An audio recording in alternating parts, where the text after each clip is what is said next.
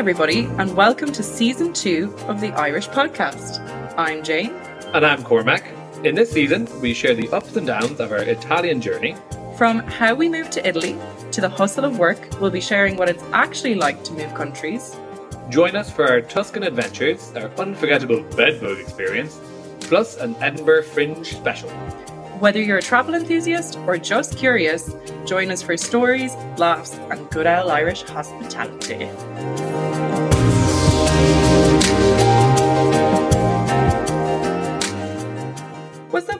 What up, what up? That's not the most professional intro to one speaking about your profession. Yeah, what up, what up? Welcome to Cormac Wigan Job History.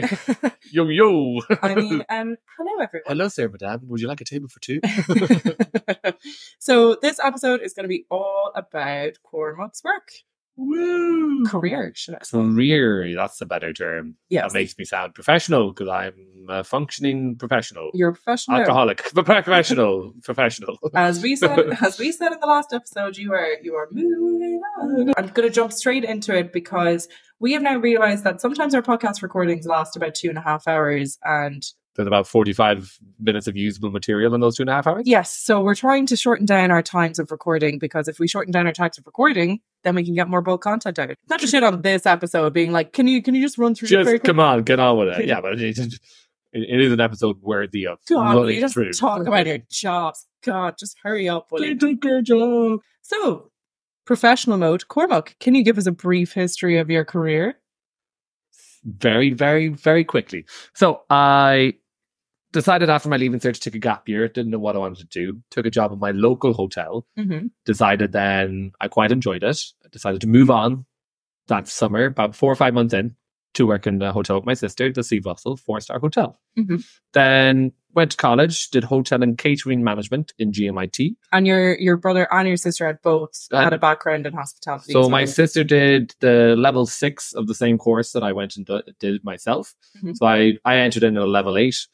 I ended up leaving at level seven. So I'm a bachelor of business in hotel and catering management. Uh, hospitality was always in our blood. My mom always did amazing, like house parties, house warmings, guests, everything was set up. she is amazing. Yeah. literally asked like your dietary requirement and remember. Oh, she knew what table d'hôte was before I even knew what a light bulb was. Um, so yeah, for me then I just kind of moved on then between different jobs. So working in Galway, worked in the Meyrick Hotel in Eyre Square, the one right behind the train station. Then I decided to kind of I had to do uh, work placements. So at the end of first year in the hotel catering, you have to do a three month placement. They recommend you do it in Ireland, but you can do it anywhere in the world. I did mine at the lodge at Ashford Castle. Um, so I did three months there in a in a restaurant. Really enjoyed it. I always wanted to be a bartender, but all my lecturers were telling me you need to go get the restaurant experience first. Mhm. So I was like, yeah, fair enough. I'll go do that. Really enjoyed it. Um, then took the opportunity when we had to do our um, next placement in the end of second year. So that was a six month placement abroad. I decided to go to Le Manoir Quatre Saisons. So that's a two star Michelin restaurant in a hotel by run by Raymond Blanc. Some people might know, some people might not. Um, your fancy. your fancy, your your mother, anyone in Ireland, your mother probably knows them uh, just from the telly. Uh, super fancy, really expensive, very very plush. Been there for thir- been there for forty years now. Actually, this year, forty year anniversary this year. So went there. It was the toughest job I've ever had in my life. Uh, it was a seventy hour work week. It was like the the two Michelin level is ridiculous, crazy. Yeah. full white apron from my hips to my ankles. Just fancy, fancy, fancy, fancy Mhm. then came back to Ireland to, to finish off my course. Got a summer job down at uh, Lahinch, in County Clare. The duty manager moved up that way. Then decided to move back to Galway, finish off my course, and went working in Tigh Neachtains, where I met you. Yeah. So Tigh Neachtains for two and a half years. So in between, like a lot of part-time jobs, kind of going through those years, those big places were my most important to learning what I Yeah. wanted to do.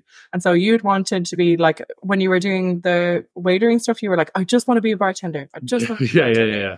And then you got sick of bartending. I basically COVID changed everything for me. Where I was like, oh, I was like, I have to be a waiter again after getting into Neachtains to learn more about whiskey. I wanted my product knowledge to increase about whiskey, about beers, about service in general, and being able to manage like a busy bar because I always wanted to own my own bar when I was older. Um, so I just thought like going into Neachtain's would be an incredible experience, and it was. But then COVID made me back into a waiter, and I fought for a long time to get back behind the bar. Got a promotion, and then realized I really prefer being a waiter. so then it was just kind of like, oh God, what do I do now? So yeah, I was just like, do you know what? I'll go to Italy. I'll work in a vineyard. I was getting really into my wine. Um, one of my lecturers in college is she's a leading expert in sherry in all of in all of Europe. She's the number one. She was the one who recommended me to go to the two Michelin star restaurant. She even said like there's not a lot of people that can do it. It's really tough. I was like, okay, no, I want to. Like, I really enjoy your class. Um, so yeah, no, she was the reason that kind of I, I went that route. Mm-hmm. I thank thank her every day. She's, Yeah. she's definitely one of my leading role models in the hospitality world. And then yeah, decided you know go to Italy, work in a vineyard for two months, three months, Slightly kind of stuff. and then yeah, I got an apartment with you instead. and then I threw you into an Irish bar. Straight into it, you were like, "Get a job if you want to move here." I was like, "Irish bar it is." Hey, now So you were my you were just such a good bartender. In you just had to bring me with you. And now, now I'm going back to my root. Now I'm moving on to a new job that I start tomorrow. So So that'll be an, an interesting update in a few weeks to see how we're getting on there. you'd be like, get me back to the Oh my god, I want to say Guinness. No, I'm only joking. I will say from my perspective, Cormac is a great bartender, but he's an even better waiter. I've never seen such a high standard of service in a local pub in my I life. I took a lot of locals by surprise. I think where it's like, "You want water? There's water. Boom." It's like, "There's your food. Boom. What else do you want? Boom." I love my, even my family. She's like, he's a class above. He's a class above. so, um, but we'll get into the questions. We'll get into the Yeah. questions. Um, kind of touched on it, but what inspired you to pursue a career in hospitality? Um, I just kind of fell in love in my first job, being behind the bar and serving and making making people's day. It's, as, as corny as that sounds, it was just like really nice to be kind of, you know, you're an important factor in a lot of people's lives, and if you give a good service, you can make someone else's day better. Mhm. And that was really a really simple answer there. I Yeah. give. It was just, uh, yeah, I really enjoyed it. And definitely your mammy. I think your mammy. My mom was secretly training me for a long time. Quick side story: I remember when I was like seven or eight on Sundays during the the Gaelic football was on. I used to go into the pub, and I used to love being involved. That I used to went and collect glasses for the publican, and in return he would give me a free coke and a free packet of crisps. And I just was like, this is great. your parents had you so They, they, they, I didn't realize until I took that gap year to work at the bar. I was like, I've been doing this for years. and I haven't been paid. yeah, yeah, yeah. Where's my back? Jaw wages, jaw wages. the next question Can you share a pivotal moment or experience from your early career in the hospitality sector that shaped your professional journey? Um. Ooh. I. I actually. Do you know what? I think it was funny enough that it was. There was one time. Uh, a local in the bar had been in, and he hadn't been in then for a couple of months later. And I used to go around with my my apron on my shoulder, which is obviously unhygienic, and you don't do that properly. And I was sweating and panicking. And when he came back, had my had my apron there, my pen behind me. I was going around all the tables saying hello, bringing people drinks. And he just turned around and he said, do, do you know what? You're a far cry from what you were a few months ago. And he's like, fair play to you. And I just remember that moment. He's had more, way more words than that, as an Irish, drunk Irishman will obviously say. Of course. But for me, it was like a really nice pivotal moment where it's like, no, actually, I'm good. I'm good at this. Where I wasn't sure what I was good at at the time because I was only 17. You know, I didn't know what career path I was going to take. But I was just like, no, I was like, this is a really nice moment. So a little bit of positive reinforcement. Positive reinforcement. Yeah. Yeah. Hear that, people? Tell your bartender you love them. Bring them to Italy. uh, Ooh. Uh, what do you believe sets apart exceptional hospitality professionals from the rest? And I suppose maybe you kind of mentioned earlier that some people might not be cut out for Michelin, but what do you think makes a really, really strong hospitality worker? It's funny in a lot of terms. It can be very, it can be put very simply. It's the people that want to be there. That's Yeah. what puts it because there are so many people that just do the job and they're really good at it, but they have other dreams and other ambitions, so they're not fully focused. And I think that's the big thing. It's focus. If you really love your job, a lot of people treat bartending, especially as uh, you know, I'm going to go serve a few pints, I'll make a bit of money. It's unskilled labor, don't need the experience. Oh, I know, I know It's my mate, my mate Johnny. Yeah, my, my mate Johnny owns a bar. He'll give me a, a couple of hours. So I think what really sets people apart is the people that want to be there and it is their life, it's their goal, it's their ambition, it's their passion, it's their passion project. especially for people who, at the end of the day, they want to open their own place down the road. yeah Or, yeah so it, it, it's the real like even you know when you meet a really good waiter a really good bartender who gives you really attentive service or it's just like really quiet service but he's it's always noticeably good they're I in it for think the long haul. they're in it for the long haul and it, it, as i say it can be people who are just gifted naturally gifted at it but i think it's it's the person that wants to be there the most that really sets sets them apart from everyone else like come rain or shine there's always a smile on their face I've just paused. I've just paused the uh, podcast for him to go and fetch me more prosecco. So you know he's still my bartender at home. I'm always working even at home. I'm sorry. I cook. I cook. I'm the chef. oh jeez. That's a, I'm running that running out of your five minutes. that's a mighty glass there. Okay, hit me.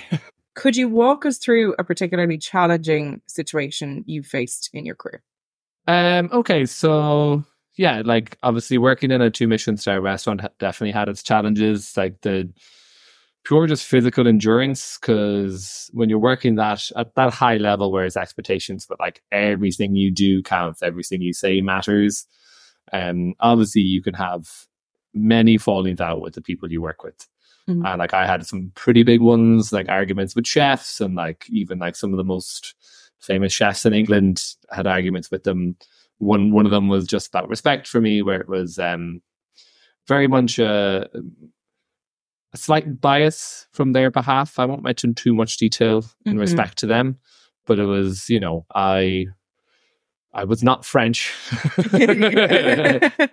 so my name wasn't known uh, to some of the staff, and I made that point very clear where it upset me that I was just uh, called mon petit or my friend. hmm And I took that personally at the time. I was obviously only 18, 19, still forming my career.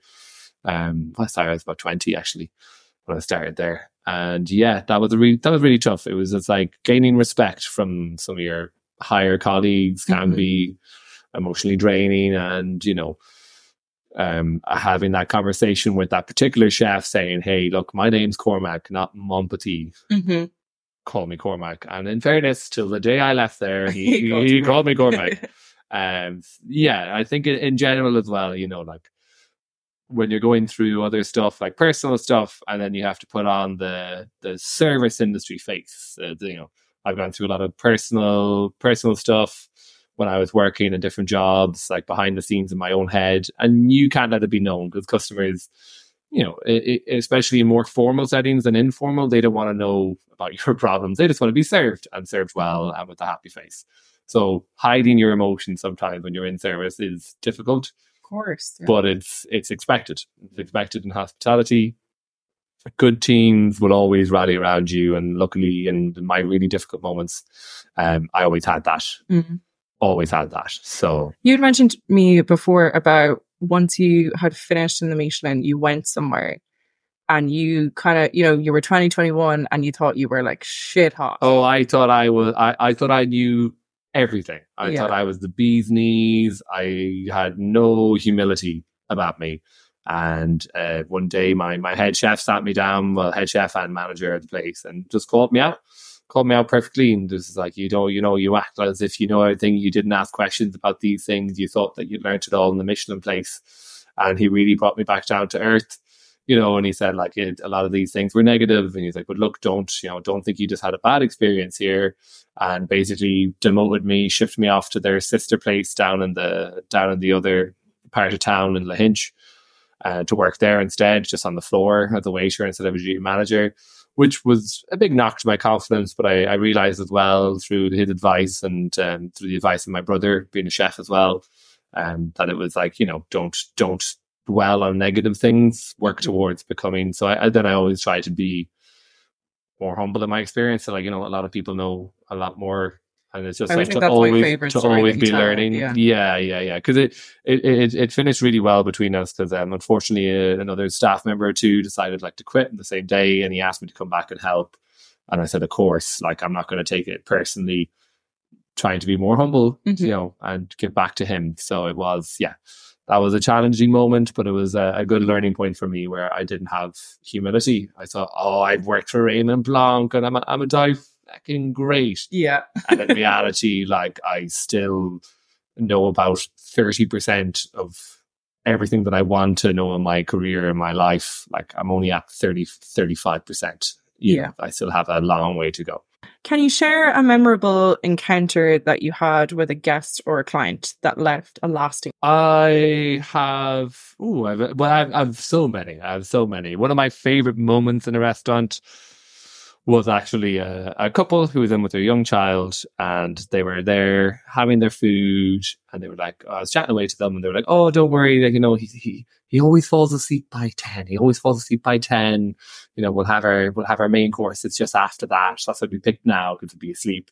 Fortunately, the little baby was not asleep. Mm. when they were trying to eat their main courses and the dad had one foot on the pram moving it back and forth and they were sharing and like the rest of the restaurant was quiet so i decided to um Leave it to it. i didn't know i decided to uh to say hey look you know finish your main courses. I'll rock the pram back and forth. And i just continued chatting to them was rocking the pram. They were able to finish their steaks.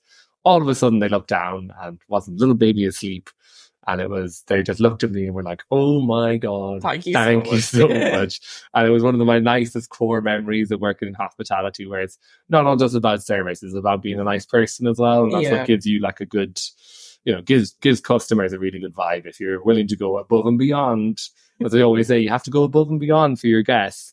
But I feel like that moment for me was one of my best, where like I think she hugged me on the way out. of course. Yeah, yeah, yeah, yeah, yeah. Um, which also reminds me, sorry to put it, maybe you don't want to tell this story, Uh oh. but it also reminds me of another couple with a child that you had encountered who maybe left a little present. Oh behind. god, well, that that was certainly memorable. That was the the proper pub days where a couple a couple asked, they were like impression they were like, do you, do you have any baby changing facilities? And I was like, no, unfortunately not. in I a was like. But we have like we had the snugs. I was like, go into the corner, you know, like you know, it was like nobody minds. Like you're you're well out of viewpoint from anyone. They were like, thank you so much, thank you so much. And then they, they, they packed up and left. And I literally went up to the table to clear their glasses. They were already gone outside. And yeah, they had just left a full warm diaper on the table. a big And, smelling. and I just looked at it. I was like, no way. This was, I was like, at the tail end of yeah, the uh, tail end of COVID, I was just like, there's one thing like, you know, leaving without your mask on or leaving with, you know, coughing all over the place. Leaving a baby's diaper on the table. I just looked at it and I was like, no effing way. I was like, did they just actually do that? And we had just started seeing each other at this point. Yeah. He came over and told me, and I was like, no. Yeah, like, yeah. I just burst out. I just went back to the bar and I was like, will you hand me one of the disposable gloves? And like one of the bartenders was like, why? Why? And I was like, I'll show you why. Brought the diaper out. I was just like, ah. Actually outrageous. Oh my like, god. Why would you think that that's ever cool? It's like to even leave it in the toilet. oh, but like there's so many like mad, table. mad experiences. Like, Oh, just gross. What advice would you give to somebody just starting their career in hospitality or is perhaps thinking about a career in hospitality? I think it's like incredibly important to go somewhere where you where where you'll get good training, and in a lot of cases in Ireland, to try and find out where that is, you kind of like I I've suggested this before, but like you know, ask your ask your dad where where would you where would you want me to work in the sense of like where would I get the best training? Or, like, but for me, it's always like look at the places that have that can with withhold staff that can keep staff for many years That's a big one. because that's the thing. Whereas it's like if there's a bar that you know and there's a new new face behind the counter every couple of months, there's obviously a reason for that. So it's kind of like if you see these opportunities at places, whereas if they run a really good show or you really enjoy going there because the the service is always really good, then that's going to be the place to start. Mhm. But it's get it in your head as well. If you're starting in the industry, like you're going to be dealing with people who are just assholes who just you know, oh, come on, where's my effing pint? You've been, you, I've been standing there gawking at me. Come on, where's my, Could me a pint? Ah, sure. The pint six twenty. Ah, here's six ten, young lad. You'll take that, won't you? You have to be used to the kind of like thick skin is one thing, but um, like uh, the memory of a goldfish is a great thing to have as well. Whereas just like at the end of the day, You are so good at just like water off a duck's back. It Yeah. doesn't affect your mood. Like I've no idea how you do I, that. I, because when I was first in the job, especially in a local bar, it'd be like, you know, Brian, let's say, let's call him, would come in and he'd be 10 pints in, calling you a bastard, calling you this. Where's my other drink? Oh, Brian, I think you had enough. What the hell do you know of all that kind of stuff? And then the next day, yeah. the next day he comes in, oh, how are you, Cormac? How are things? Like nothing happened. And for Yeah. a 17 year old, I was like, who?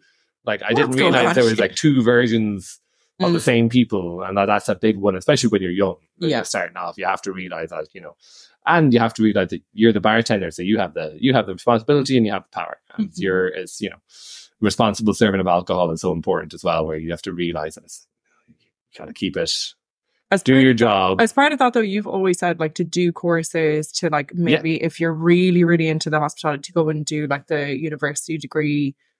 I would definitely suggest like because um in Ireland obviously Shannon is one of the biggest ones, but GMIT I have to say I know I'm being biased here because I went there, but it, it, they have a really good setup um of opportunities for placements, opportunities for working with the kitchen crew because it's it's Shannon is very much focused, hyper focused, whereas GMIT is a bit more broader. You have a lot more opportunities, like to work in the kitchen, to work in accommodation. And I know they do this in Shannon as well, but it's just that that there's a much larger spectrum for you to learn from, and they have like a lot of really good um, relationships with really big courses.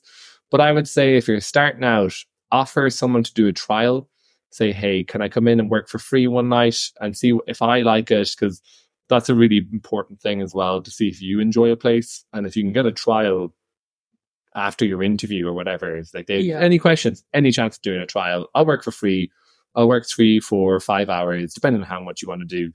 Because I, I think, you know, on paper, a lot of places look amazing. When you get in, when you get in behind the scenes, it's not that way. And like, And definitely even that was true of like your new position as well, where they Yeah. they offered you two trial shifts and the other job didn't. Yeah. And I could even see from your perspective where I had actually drank in the second place that had offered Yeah. you a job, and I was like, I don't think this is going to be for you. Yep.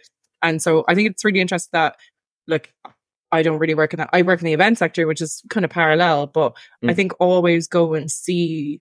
Uh, and like, if you want to work in a bar, go and drink there. Yeah. If you want to work in a restaurant, go and have a meal there. Like, go and see. I think a good tip as well for doing interviews if you're starting off in hospitality is to ask what your responsibilities or your roles are. Mhm.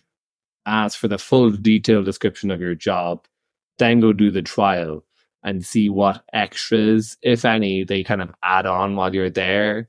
Because I've you know I've done jobs where it's like, oh, you're only responsible for this.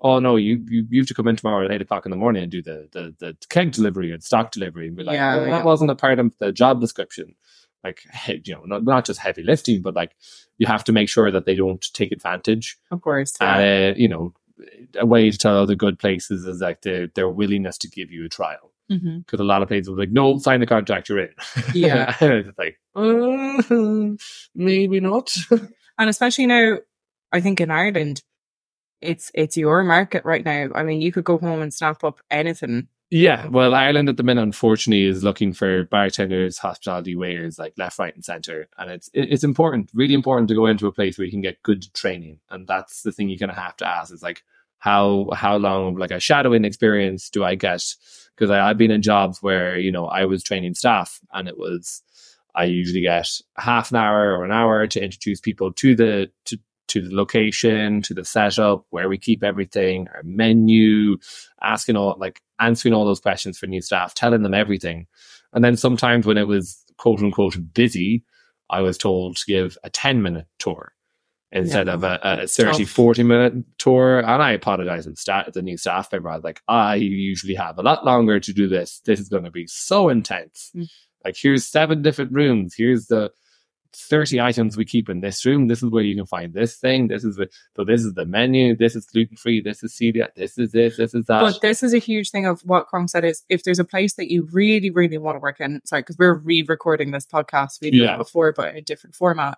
And I do love what Cormac had said, and this is true of like if I'm employing someone or if I'm look if I'm interviewing someone, you were always saying if you want a job somewhere and you go in for an interview, or if you go in and just even hand in your CV, always ask for the menu. Just Yeah. study the menu, go and Google it, Google the reviews, see what's been done well, see Yeah. what like complaints have come in. Like I think it's just one so one important. thing that um, Jane has always suggested on the holiday that I think really reflects as well on like hospitality is go in and look at the lowest rated reviews. Yeah. Go in and look like see if it's a thing where it's like if it's a staff issue issue or if it's just like a service issue in general. It's like oh the food takes too long or uh, this particular staff member is this this and this or you know, and there could be a, a plethora of different And you can tell, you know, especially if you want to get into hospitality or if you work in hospitality, you can tell straight away if someone's just being a bit of a wagon or not Yeah, liked, you yeah. know. but it's going into trying to find those places that give really good trainings and even like entering in like for a summer job and like a busy you know like in Lahinch and like different coastal towns there's a lot of opportunities to go in for a summer internship uh, in, into hospitality but you know if you really get into it go abroad get a j1 go to france go to italy go to spain where they really like respect the, tradition of doing hospitality done well Yeah. but um, if you really have a passion and you watch all the food movies and you watch all the cook shows and all of that, it'll be a lot easier for you to kind of realize and decide. Only two more questions to go, Cormac. Give me. Um, so how do you maintain a work life balance in an industry like hospitality? So maybe talk about like the restaurant and then the bar side. They're much of two in the same. Restaurant gives you more opportunity for uh, different styles of shifts where, you know, you could come in and you could do breakfast, you could finish at four or five and you could have your evening off, but then you have to be in the next day. Uh, you're dealing with, you know, instead of one team like on a bar, you're dealing with two teams in a restaurant. You're dealing with the front of house and you're dealing with chefs. Chefs and front of house are very different, extremely different people. And it's like dealing with chefs can be difficult in a lot of places where it's like because it's such a strenuous job being a chef. And if you're if you want to be a chef and you're listening to this, don't quote me. But it, it is like it, you know, it can be like hammers hitting each other's heads. It's just like you can see the world completely different. But it's very much kind of you have to keep the balance of service is service. Marco Pierre White said that he was just like when he first went off, it's like out of respect you call someone chef. And when service is finished, if you still feel like calling them chef, then you know that that person is someone you respect and that you can work for really well if you mm-hmm. always respect them with, the, with their their co-name of being the chef. But it, it it's it's just about balance in the sense of like you need to have a goldfish memory. You need to realize that when people say things when you're in work, don't take it to heart. And that's really hard to say to someone because it is tough. Like, you know, it's, I've been screamed at. I've forgotten more like slurs against me or, you know, insults against me than I can Yeah. possibly remember. I've seen you come up against some tough pricks like Yeah. And it's just to remember that like the more than likely situation is, is that tomorrow they will completely forget about you and possibly walk past you in the street or serve you in their job the next day if it's another bartender, which it could be, mm. and they won't remember a thing. Or they come back in and think everything's rosy. Be like, Yeah. I remember the first six pints, don't remember the last four. Yeah. Oh, I had, you know, even in Finnegan's here, I had someone like call me a, a, a, C word across the bar. And uh, he thought it was all in fun and games, but it was across a crowded bar of people who just looked at him, who didn't realize we knew each other, obviously. Mm. And I was like, Ooh, you know, you can't be saying that. I was like, that's not cool. And I was like, because no one else here knows that we know each other like we do. And he was like, I don't remember doing that. So I think for keeping, think- well, keeping the balance, We we keep on saying because we have a TikTok, like we have a TikTok, and we keep on meaning to make a video where um it's just Cormac shouting, but it's is it drunk or is it toddlers? yeah, yeah. Am I talking to drunks or am I talking to toddlers? It's like, get down from there. Put no, you can't drink that. No, you'll get sick if you have that. That's Aki. yeah, yeah, yeah, yeah. That's okay. Put it down. Get down from there. Um, but remaining in the balance is, is having that ability to to realize, and it, it- a lot of the times it's just from experience. uh, It's just from kind of wading through the shit. I think from seeing you more in, I think from knowing you obviously a lot Hmm. more and seeing you work in two different establishments now, I think the Yeah. biggest difference is do you have a good temperament? Yeah. Because if you have a temperament that can change like the wind, or if you can get a bit grumpy, or if you can get whatever, then maybe, you know, slinging out 800 pints to fucking arseholes Yeah. isn't for you. Whereas you just enjoy it and you make friends while you're doing it and laugh and I can find it you know? very enjoyable as well for someone to go crazy at me and then for me just to kind of sit there and laugh and realize that these people are just like bad people. and I feel like I'm glad I'm not them and then just go back to work. yeah. But keeping the balance of like, you know, don't make the bar your life, don't make it your lifestyle, get that separation, you know, have your morning routines before work, have your after routine. Go get drunk with your colleagues, go get drunk with your chefs, learn a bit more about them, and it'll make it a lot easier to work with people as well Mm. when you have like nearly like I can't remember the amount of times in a new job where we've gone out, got drunk together, and then gone into work the next day with the, the worst hangover possible. And the bonding experience that that can hold, hmm where literally one day I remember quick side story, sorry, but I remember going. We had the staff party, and there were the few of us who were all kind of new on the job, or the people who were picked to work the morning after the staff party, Jeez. which is the graveyard of graveyard. You'd of want to be getting double paid for that. Um, me and my friend were working the night before, and we decided to go to the shop and buy Tangfastics and by Crest and by Lucozade and by Cokes and by all the necessary hangover Mhm. stuff possible for the next day. To which, when our duty manager, who didn't realize we did all this, came in, he hugged us, nearly cried, and said, "Thank God I'm working with you guys. Yeah. You're prepared." so it is finding that balance of just like you know, Oh, I do want to touch on, sorry, just based on this question, is um there was a bar that you were working in, Mm. which you lived above the bar. And I just want to touch on that for a second because obviously your rent was a lot cheaper because you were living above the bar. Yeah. But I know that that really kind of affected you in some odd ways. And that was tough. That was a unique way as well because unfortunately, kind of the, the entrance to the apartment went through a part of the restaurant and then into the beer garden. So it was always a thing, especially at the time, because I, I I wasn't just a barman there, but I was a duty manager there. And I was like, I remember one day leaving my door, you know, it was my day off, and I wanted to go and have a few drinks or meet a friend for a coffee. And the accountant was going upstairs to the office, and she was like, "Come with me. We need to talk about last night." And it's, you know, like it, it, in a lot of times, a lot of people will say, "Oh, sure, it's fair enough if you made a mistake or if something was wrong, you know, you have to deal with it." But I'm always, and Jane knows this from me very well, where it's like if I'm not working, I am not involved you are so good at that. Like, because it's day just off, if it's my day off, it is my day off. I'm not getting paid to consult Mhm. you know. And fair enough, at that time, I was only newly a, a duty manager and I was obviously living above the pub. So I had to go upstairs for 20, 30 minutes to find a problem that actually, at the end, wasn't even mine. Mhm. It was actually to do with someone else that took cash out, and then my float that I put in for the end of the night was down. Um, but it, it's things like I, I, it, that really affected me because it just uh, I was always in the pub. I was always Yeah. inside it because I from my bedroom window, I could always hear my my colleagues. I could always hear You could customers. see the setup. You could hear the kegs. I, I heard everything, and it was just like to. I wasn't good at separating that in that sense. I always think about getting away, going somewhere new where I'm not involved, and you know, like it, that was always a thing for me. I like it. Parts of it I enjoyed, but it was just more. I think that's where separation has become even more important to you now. Yeah. And it's, I think with us moving here and, you know, you had gotten a job in the Irish bar and that was amazing because we had a group of, we had a group of friends that we had made and, you know, everything was kind of focused around the bar for so long. And yet it was only, it took me about six months to realize that it was very unfair for Cormac where we had made in my head all these new friends and isn't it fantastic? And like, you know, we can have them over for dinner parties and we're based in the pub and Cormac's Yeah. still my bartender. But I kind of forgot along the way that you were working and you were the bartender and you were the sole responsible person to keep that all in check. And yeah, you had a very different relationship with these people because you're their bartender. You're not, you know, my boyfriend or I'm not your girlfriend. You know, it, it's just a very different thing. So I think it's, you've gotten really good at separating business from pleasure. Yeah.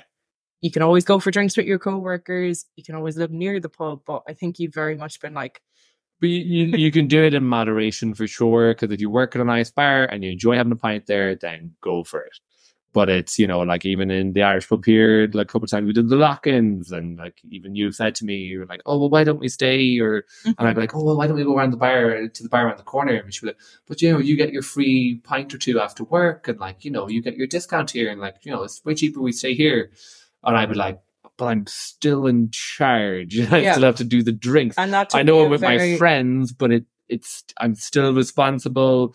No matter how drunk I get, I still have to lock up, make sure everything's turned off correctly, make sure the Mhm. bar is clean, and You could never put your shoulders. I could never put my shoulders down. Yeah. Exactly. And I think it was the same thing when you were living above the pub, like even yeah, I could never off. put my shoulders down. You know, be worried about who I'd run into, like in the hallway or even outside.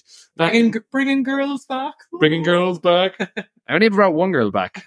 Now I live with her in Italy. So the final question, Cormac, is what is your five year plan? Apart from obviously I was getting married and getting a dash hand. well, of that's number uno and due right there. Excuse me. Sorry, Um, I'll rephrase that question. What is uh, your career goals for the next five Oh years? yeah, sorry, the podcast about my career. Oh yeah, Slip that in there. Oh, you said- you tried to get me there, didn't you? uh, five year plan for my career. Uh, currently is I'm moving on to my new position tomorrow, the chef de rang. I want to learn more about the the bar industry and the trade and the restaurant trade. I want to make more connections in Italy, go to more events, meet more um, suppliers and providers of alcohol, olive oil, lemons, Mhm. kind of learn more about the, the grassroots of produce in Italy.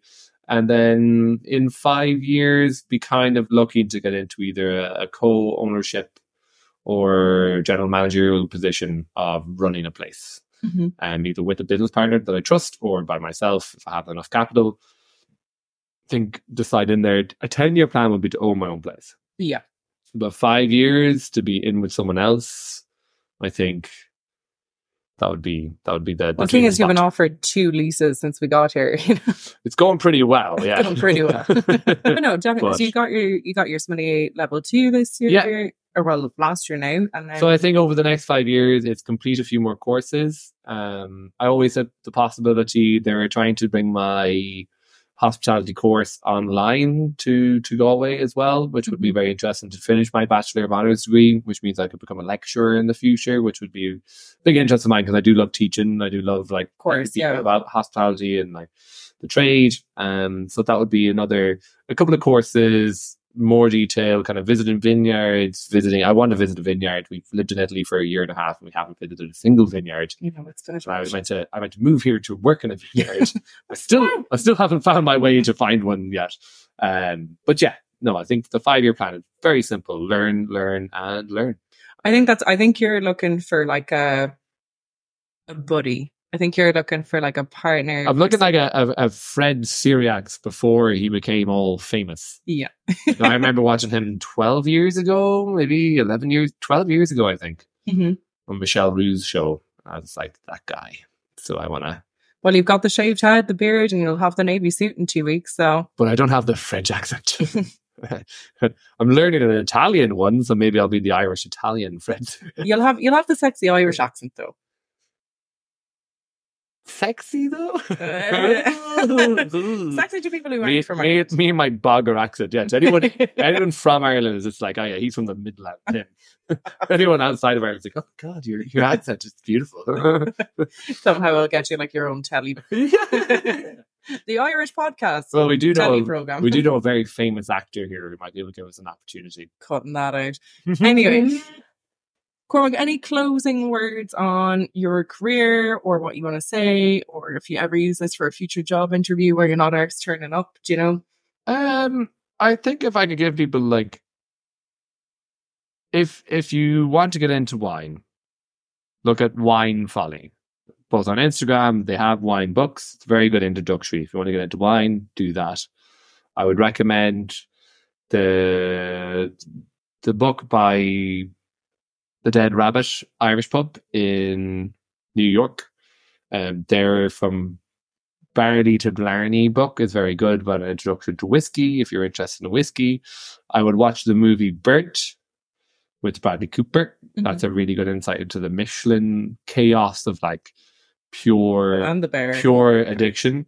The bear as well is incredibly a good insight to just like how mad hospitality people's lives are in the terms of like obviously doing that. Um, Anthony Bourdain is another good insight to like just like you know how different cultures can come together in terms of hospitality. Chef's table as well. Chef's table is really good, Just really how really good. dedicated people can be. Yeah, yeah, just like, but it's you know it's it's a pure. Go out there if you love dealing with people and you find your own self enjoyment from it. Go and do it. Offer to do trial shifts. Offer to work for free for a night or two in different places. Always say yes to different opportunities. Like I, I got asked to be a kitchen porter for a night. I said, yeah, of course I will. See where your your niche, your happiness is. See where you really enjoy working in hospitality because there's different sections. I want to say from um, a perspective of someone who's a remote worker who can kind of travel pretty much anywhere, being an Irish bartender is so malleable. Like you can move anywhere being an Irish bartender. Do you know? You don't really need the language. They'll hire you without the language. They'll offer to help teach you the language. and it's a fantastic way to learn as well. And I just feel like it's such a if you're someone who's not that great at tech or doesn't have an in, like interest in working in tech at all, but you love people, you love being front Yeah. I think actually working in that hospitality like niche area of Irish bars, there is an Irish bar. We have we've even looked at moving to the very very very south of Italy. In um, they were giving grants out to move to this like super remote Mm. place that has less than three thousand um three thousand people living there, and they were giving grants um especially for if you wanted to set up a business there. And we were like, God, maybe we'll go down there. Jane turned to me and Irish like. You should set up an Irish pub. I turned to Jane and I was like, Bet you there is one. And I Googled it. There two bars, there was. an Irish pub. I was was the smallest, "Fuck's like, one the smallest populations of all of Italy, and they had an Irish bar. yeah, they love it over here. And like yeah, a lot of cities, like anywhere in France, any anywhere that's really much like wine, the traditional pub is the Irish it is. base Yeah, plan. Like that is the the floor plan for a, and just an original bar or original pub where they just serve pints. You don't need to get table service or your tapas or aperitivo. We're rocking and drink a beer. but I do want to say, uh, I think my biggest point is that if you want to become a remote worker and you're like, God, I really want to move country, but I don't know how to get there, and I'm not good at online. Like, do I Yeah. need? Like, how can I become an influencer or whatever? You don't need that. Go into an Irish bar and just become shit hot, and Yeah. then there's Irish bars all over the world. Um, And I have to say, like even from working for years and years and years in Ireland, like networking opportunities were incredible. But being a foreigner in a country where there are other foreigners who've been there for a long, long time, who are like incredibly big businessmen, or they set up their own industries, whatever else, the networking opportunities are absolutely huge yeah, like huge. I've been offered other Irish bars since I've been here. I've been offered to help run hotels. I've been offered to do wine tastings, like to run wine tastings. Unfortunately, an hour side outside of Florence, you'd be cycling all- for hours. all through people that I've met working in an Irish bar. And you know, like the two days before I started in that pub, Bill Murray was drinking there. So I'll just leave that as a. you never know who you're going to meet, but it is a fantastic opportunity. You're right in saying that if you just get the basics in Ireland, work for a summer for your, for your local bar, and then go abroad, the world is your oyster. So thank you so much, Cormac, for that uh, very professional interview. Thank you, Jen. Uh, you might have gotten the job. We'll see. We'll get back to you. Um, but yeah, so thank you so much for listening. We um, are now officially the Irish Podcast. You can find us on the irishpodcast.com and all of our social handles are the Irish Podcast as well. Tune in next time for All About My Work, where Cormac's going to interview me. Oh, how the turntables. how the turntables have turned. and we'll talk to you on the next one. Thank you very much for listening. Schlag the fool!